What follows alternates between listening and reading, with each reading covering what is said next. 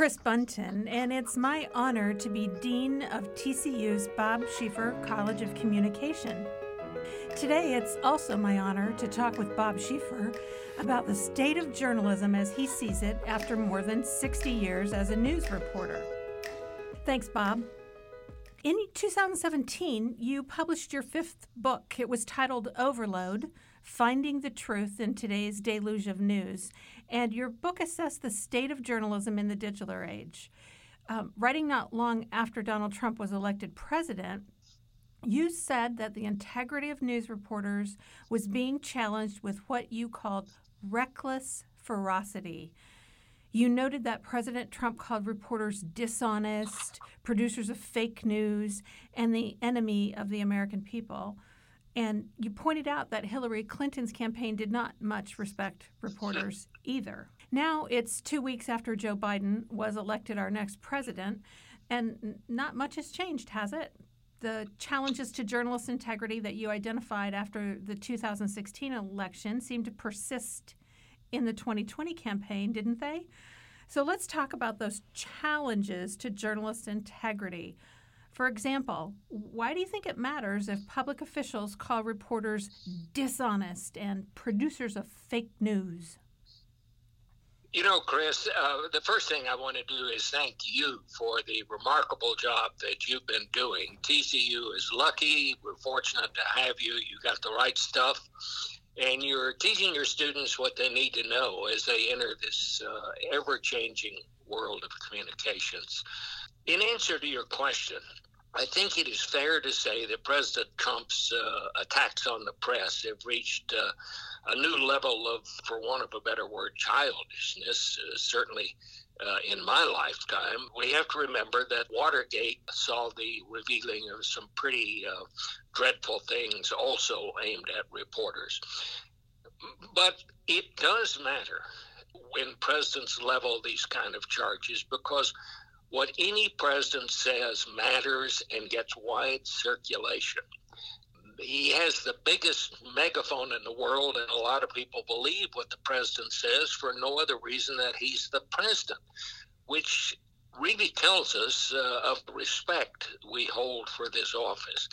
It also matters because in America, access to independently gathered information provided by the press, information that we can then compare to the government's version of events, is really what sets us apart from totalitarian societies. It's as important to our democracy as the right to vote. When anybody tries to undermine that, they are attempting to undermine the bedrock of our democracy. Uh, let me just add something else. Uh, I was thinking about this the other day, and no president, as far as I know, has been happy with the news coverage he gets as president. No Democrat, no Republican, the Bushes, the Clintons, Jimmy Carter, Reagan, or Barack Obama uh, whose criticism of the press uh, runs throughout his new biography. I'd also like to point out that one of Mr. Obama's allegations is already being outdated. He states that difference in liberal and conservative critics is that liberals flail at their own side. I think that conservative George Will, former George W. Bush speechwriter and now columnist Michael Gerson, and conservative Max Boot among others, would be happy to tell Mr. Obama that conservatives have no problem taking on their own. They have been among the conservatives who have consistently, literally taken the hide off the current president, as the Wall Street Journal from time to time when it felt the need to differ with him. So some things change, some things never do.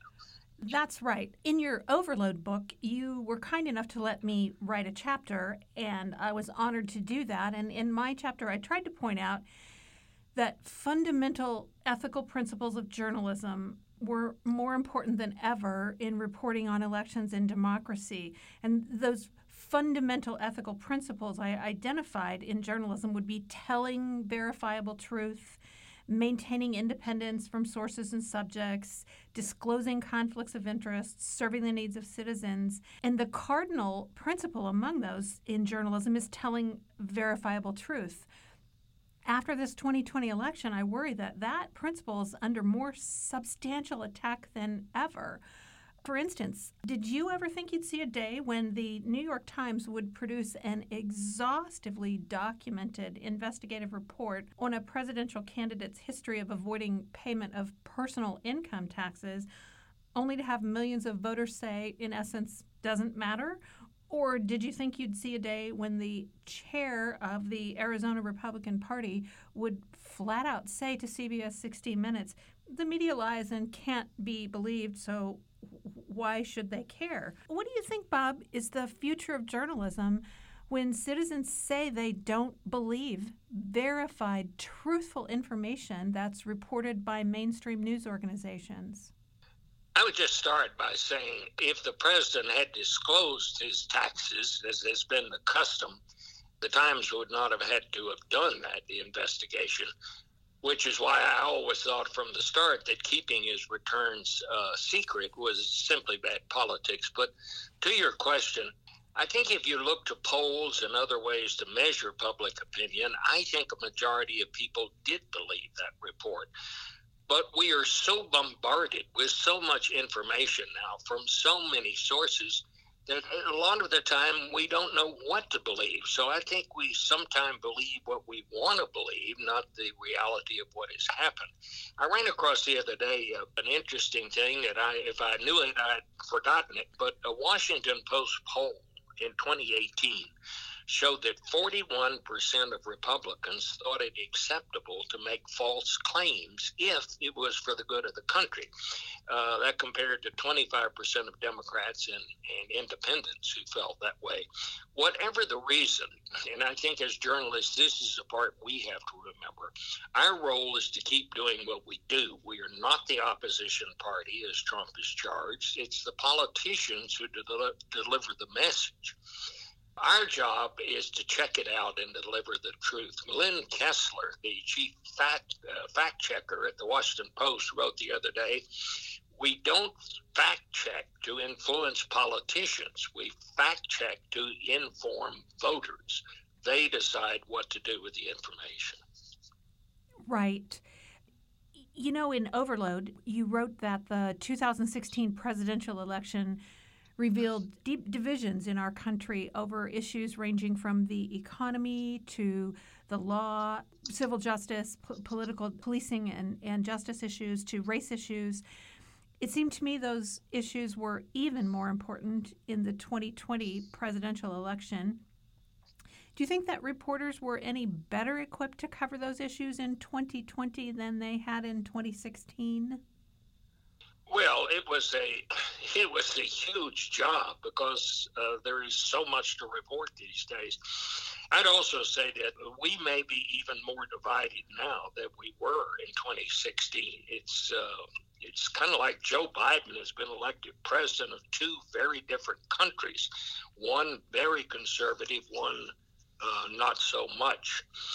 Joe Biden got uh, 78 million votes, more than anyone in history, but this uh, election was not the shellacking of Trump and Trumpism that many uh, Democrats were hoping for. Because think about this Trump got 73 million votes. Republicans picked up seats in the House. Uh, if they win just one of those uh, Senate seats in Georgia that won't be decided until January, uh, they will hold their slim majority in the Senate the understatement of the year about this election, I think, uh, Chris, is that Joe Biden has his work cut out for him. Donald Trump is not going to go quietly in the night, which is the, going to uh, complicate things even more.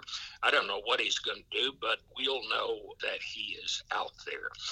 Uh, this is still a difficult thing, and we still have a difficult job uh, reporting the truth to people as we find it. And you know what they will decide to do about it uh, well that's that's their job.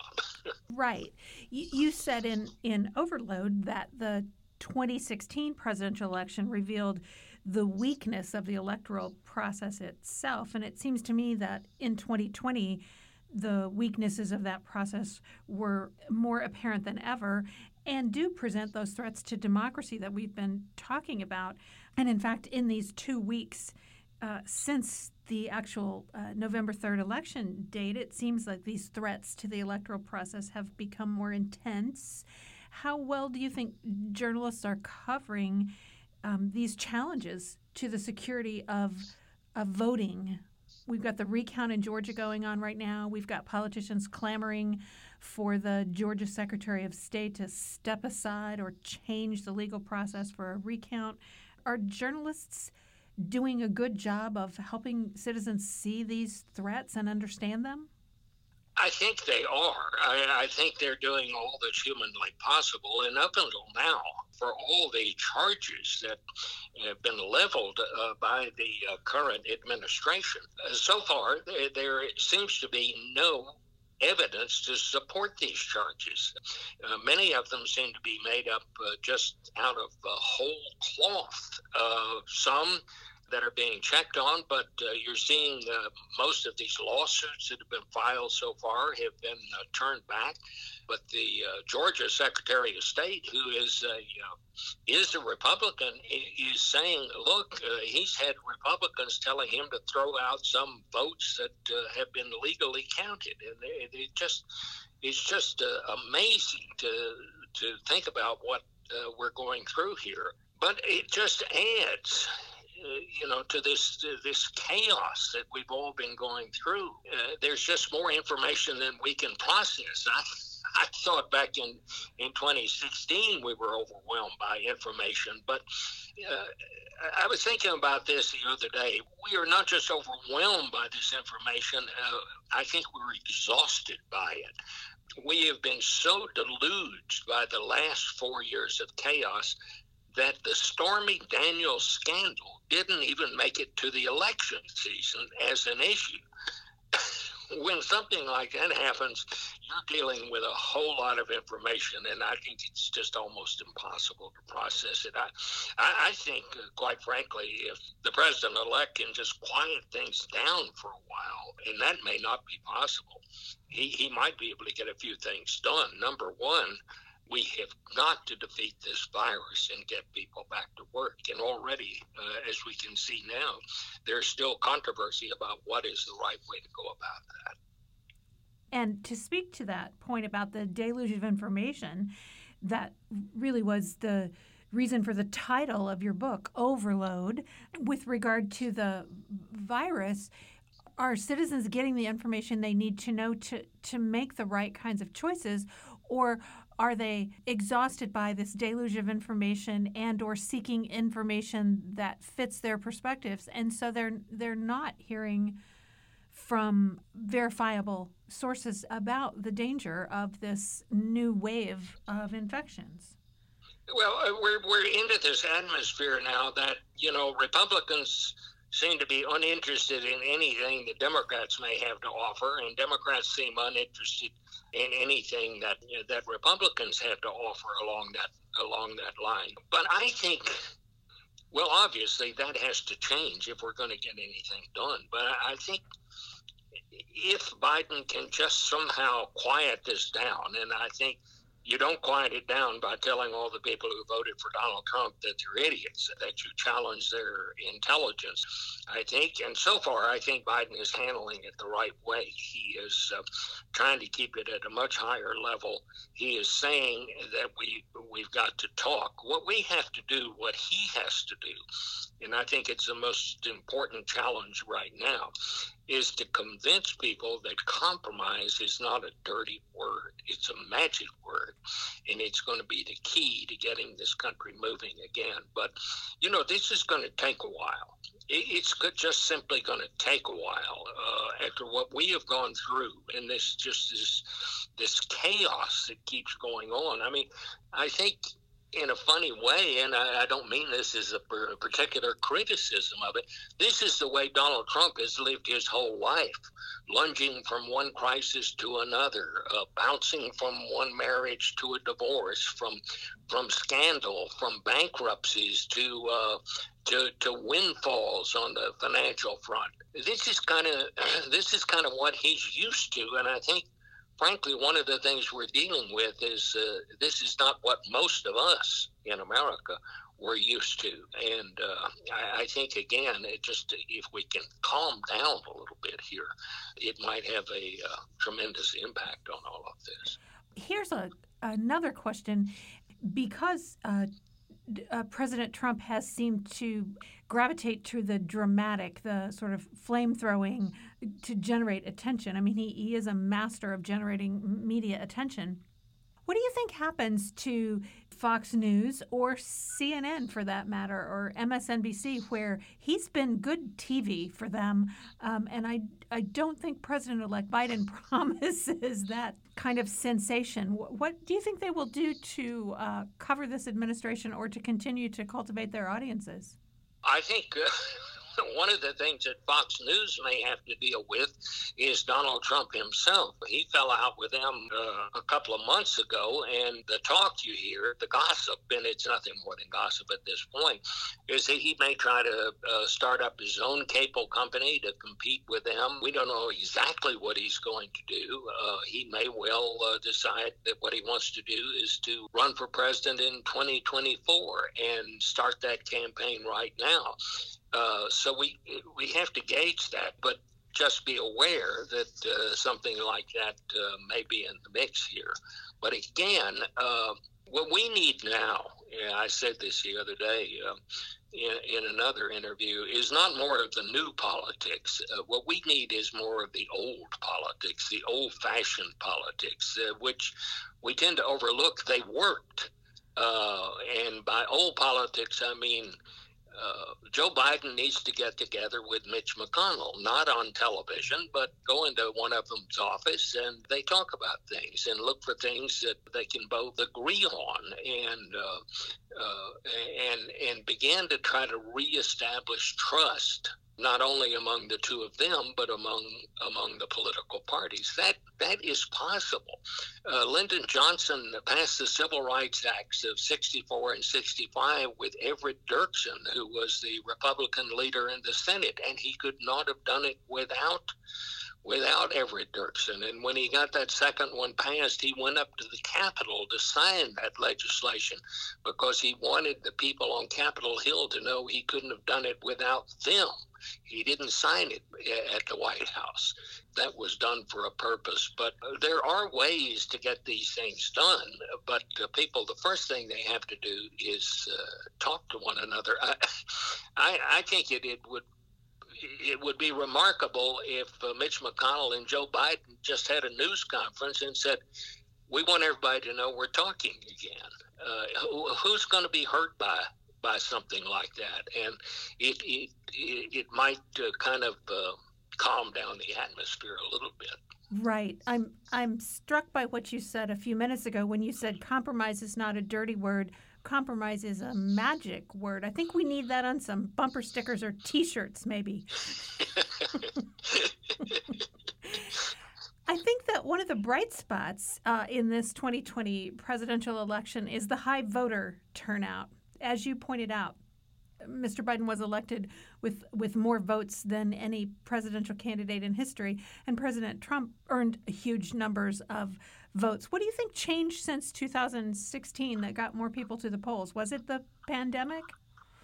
Yes, I think it was. Uh, you know, even without their favorite sources of news, and that uh, for so many years was the local newspapers, were which are in a terrible crisis right now. Uh, people understood we were in a dangerous place. Uh, you know, you don't need a newspaper, you don't need a television station to tell you uh, that uh, somebody in your family has the coronavirus or that, that you've lost your job.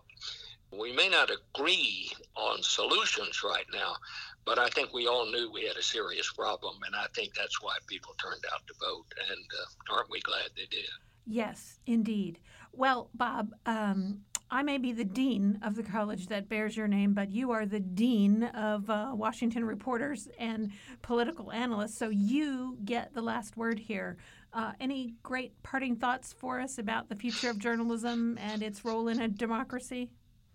Well, I'll let others characterize my thoughts, but of course I have thoughts. Uh, Chris, I am very proud of what journalists were able to do over these past four years. I mean, what would any of us have known about the state of our nation had it not been for journalists?